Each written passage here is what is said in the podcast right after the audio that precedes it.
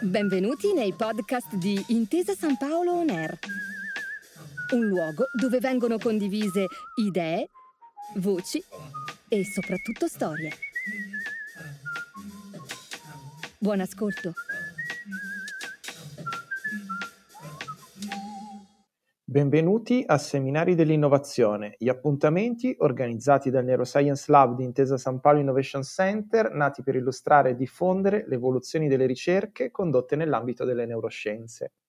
Oggi con Fabio Sinibaldi, che è autore, ricercatore, psicoterapeuta, nonché fondatore e presidente di Association for Integrative Sciences, parleremo di cervello al lavoro, come le neuroscienze possono sostenere performance e apprendimento Buongiorno Fabio e benvenuto su Intesa San Paolo Ner. Buongiorno a tutti voi. Fabio, tu hai fondato le scienze integrative che includono le neuroscienze e diverse altre discipline. Ci puoi raccontare come è nata questa esigenza e anche quali sono i vantaggi per gli utenti finali di questo approccio? Sì, Francesco, la, le scienze integrative sono nate, come spesso accade, un po' per curiosità un po' per necessità. La curiosità perché io da sempre ho mille passioni, sia strettamente collegate ai temi di cui stiamo parlando, neuroscienze, che però sono collegate al metabolismo cellulare, che sono collegate all'epigenetica, quindi già le scienze, per essere capite bene, devono parlarsi tra di loro. E poi la sorpresa interessante è che anche passioni possono essere riviste e utilizzate molto bene in questi temi.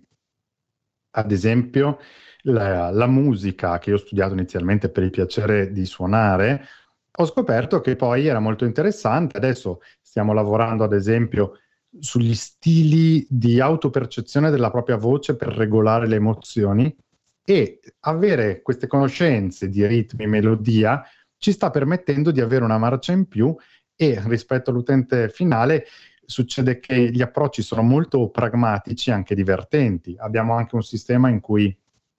si utilizza il pensiero grafico, un po' fumettistico, per gestire le riunioni e eh, evitare i conflitti. Quindi ho proprio iniziato a fare questo percorso nel corso del tempo, mettere insieme le cose, provarle, fortunatamente lavorando con tanti professionisti, con tante aziende, arrivare a integrare, da qui il nome, le tante scienze integrative, cioè integrate tra di loro, ma questa integrazione è dinamica, per questo ho messo non integrate ma integrative. Si, si fa integrazione man mano dentro le persone, nelle aziende e questa cosa va avanti e si sviluppa anche un po' da sé a un certo punto e questo è molto bello. Oggi si parla di embodied cognition, quella che forse una volta eh, poteva essere sintetizzato in una formula che tutti noi conosciamo, mens sana in corpore sano. Cosa ci dicono le scienze moderne sul rapporto che c'è tra mente e corpo e in particolare che importanza riveste questo rapporto per i professionisti nel mondo del lavoro? Sì, e questa seconda tua puntualizzazione importante perché a volte al lavoro, negli uffici, ci si dimentica del corpo. E invece, proprio come era stato intuito dai, dai latini, questo mensana in corpore sano, è importantissimo per far funzionare la mente avere un corpo che funziona. Grazie alle scienze moderne, questa embodied cognition letteralmente è, in italiano è il pensiero, pensiero in senso ampio, la capacità di ragionare che è incarnata, cioè senza un corpo che funziona bene non si riesce a pensare bene. Ci sono degli studi anche curiosi, bizzarri per i non addetti ai lavori, in cui sono stati presi degli ingegneri che dovevano fare dei conti matematici molto complessi, gli è stato messo un anestetico solo muscolare, quindi erano loro senza la possibilità di muovere le gambe e le braccia e hanno fatto un sacco di errori nei calcoli che di solito facevano senza problemi. E questo meccanismo, che appunto può sembrare un po' bizzarro come meccanismo di studio, serve proprio a capire e poi a smontare quello che c'è sotto. Il fatto che, ad esempio, la nostra mente, una volta si diceva no, l'altra dualità era il pensiero e le emozioni, un po' la logica cartesiana, che siamo divisi si è visto che se proprio si apre e si vede cosa succede dentro il cervello, ci sono delle reti neurali fatte proprio a network, per cui un'area come la corteccia prefrontale, che è vero, che è dedicata al pensiero logico, alle scelte, funziona bene se ha informazioni dall'insula, dall'amigdala, che sono altre aree che si occupano di pericoli, risorse, che se poi no, andiamo a vedere le parole, sono i temi delle riunioni, che pericoli, che sfide, che risorse ci sono. Solo che il nostro corpo, essendo nato dal punto di vista evoluzionistico tanto tempo fa, i pericoli che conosceva e le risorse che doveva usare erano quelle corporee. E allora questo ancora oggi entra nella valutazione della, di ciò che ci fa stare tranquilli, ragionare bene, se prendere una decisione di fretta. Se ci pensi è quello che all'opposto viene usato contro di noi nel marketing, no? la fretta di decidere, di fare una scelta compulsiva di cui poi di solito ci pensiamo. Ecco, se il nostro corpo è ben stabile, se il nostro corpo sente le sue risorse, non c'è trucchetto esterno che ci faccia cadere e inciampare in queste, in queste difficoltà, invece ci permette di ragionare bene con tutte le nostre risorse a disposizione. Eh, Fabio, volevo sottoporti un, uh, un tema, un argomento che possiamo dire a volte anche sospeso tra tra mito e realtà. E, è vero che usiamo solo il 10% del nostro cervello e al di là di questo, in generale, come possiamo essere più performanti, più flessibili e apprendere sempre cose nuove? Sì, è proprio sospeso tra mito e realtà, Dip- o dipende da come si intende questo usare solo il 10%. Se lo immaginiamo in maniera come un computer di cui usiamo solo il 10% dei cavi, non è, non è, vero, il cervello funziona sempre tutto se non ci sono patologie gravissime, degenerative come l'Alzheimer, ma nelle persone cosiddette normali il cervello funziona tutto. Quanto intensamente funziona? Questo è un altro tema, perché un po' come accennavamo anche nella domanda precedente, noi la, mm, funzioniamo per network e hub cerebrali quindi se un'area che deve fare una cosa la fa da sola e non parla con le altre aree, questo sì, possiamo dire che non è un lavorare al 100%, ma è lavorare solo in parte. Allora, quello che poi noi possiamo fare, con, su questo c'è tanta ricerca, noi facciamo tanta anche ricerca applicata, nel senso di vedere che poi le cose cambino veramente, si possono vedere una serie di accorgimenti interessanti, per cui ad esempio le attività cosiddette di integrazione tra aree del cervello diverse, quindi provare anche solo per gioco a fare eh, cose molto diverse ravvicinate per 10 secondi, 20 secondi, contare all'indietro, che se ci pensiamo no, è uno sforzo matematico minimo, ma non tanto automatico come contare in avanti da poter essere facilmente, no? perché uno inizia 1, 2, 3, 4 e non sta già più pensando all'indietro c'è un minimo di sforzo cognitivo. Lo faccio per 20 secondi. Poi per altri 20 secondi penso a una poesia, penso a trovare la parola migliore per definire il mio stato emotivo. Ecco, se io mi alleno a passare velocemente da questi registri e poi magari metterli insieme, mi stringo con una mano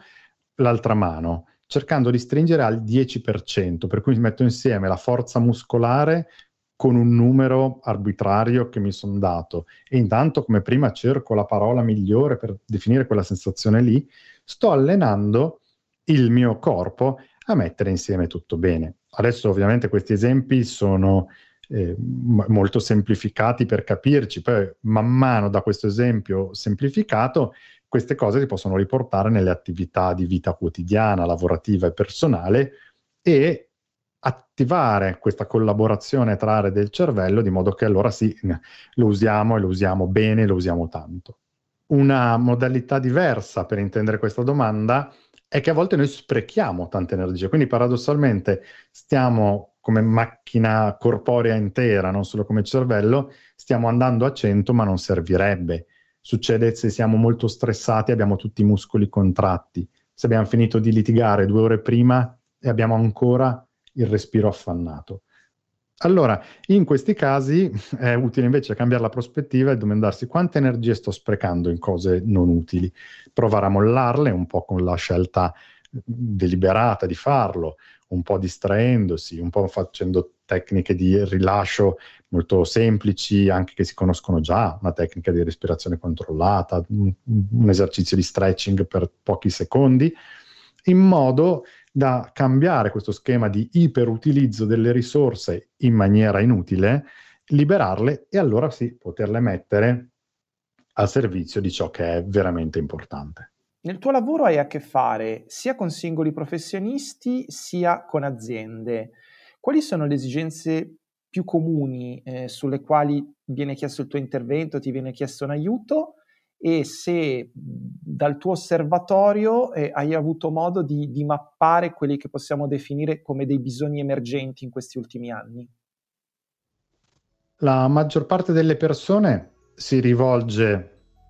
a me, ma sia come singolo sia come organizzazioni, su due grandi macro temi che poi possono prendere tante sfaccettature diverse. Uno è proprio quello dello stress, nel senso che la nostra cultura impone di fare le cose di fretta, impone di dover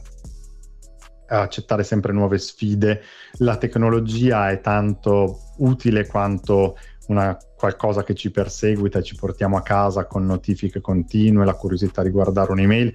Quindi lo stress in varie forme ci segue, dobbiamo imparare a gestirlo. Per questo eh, possono essere usati stratagemmi mentali, altri più corporei, come accennavamo prima. L'importante è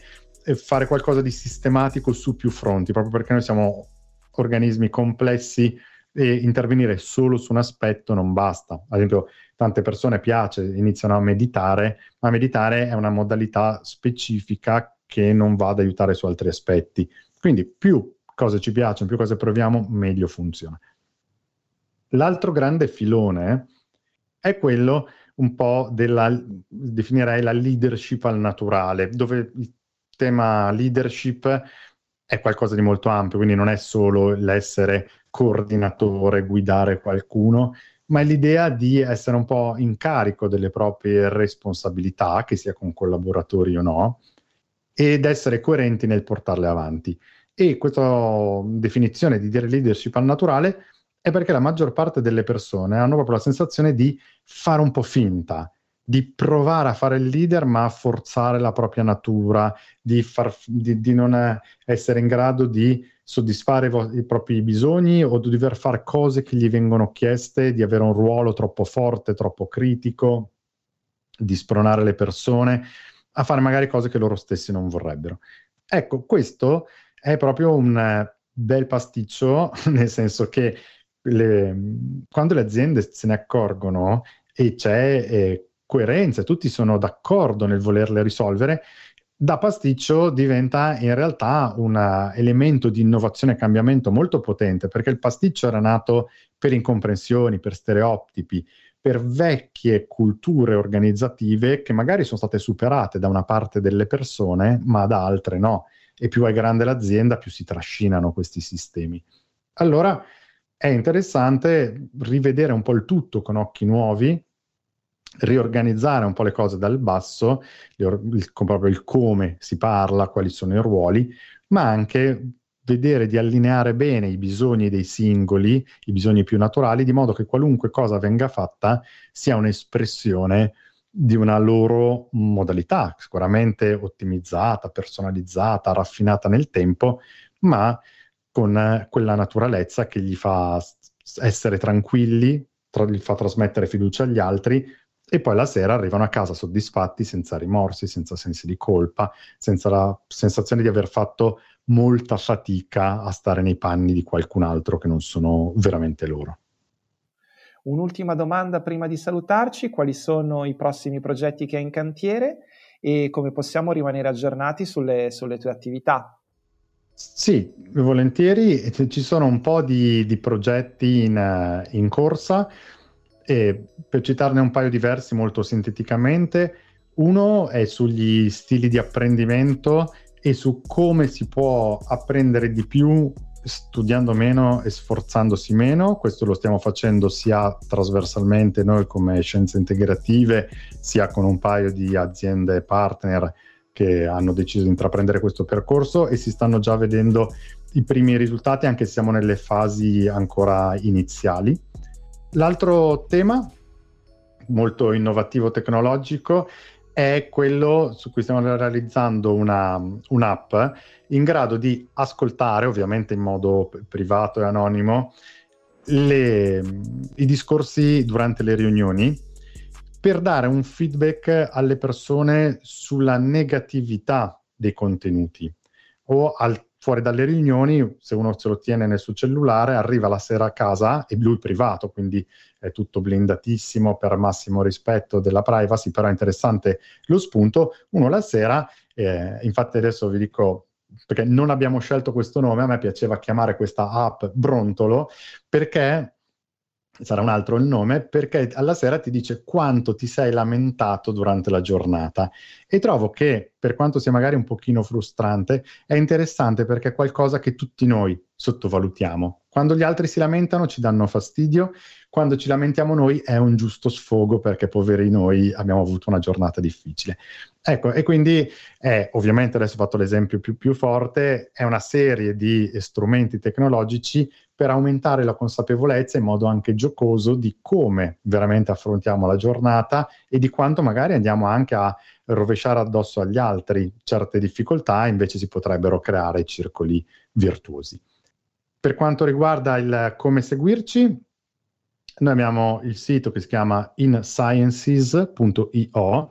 quindi in come le prime due lettere di integrative, sciences come scienze eh, plurale in inglese, io perché mi piaceva questa nuova eh, finale, che non è classico com, perché è un po' io come la persona in italiano, un po' perché è la, il sinonimo un po' de, anche dell'intelligenza artificiale, dell'acceso spento, e noi abbiamo tutto un modello che si chiama gli switch del cambiamento, proprio su questa metafora.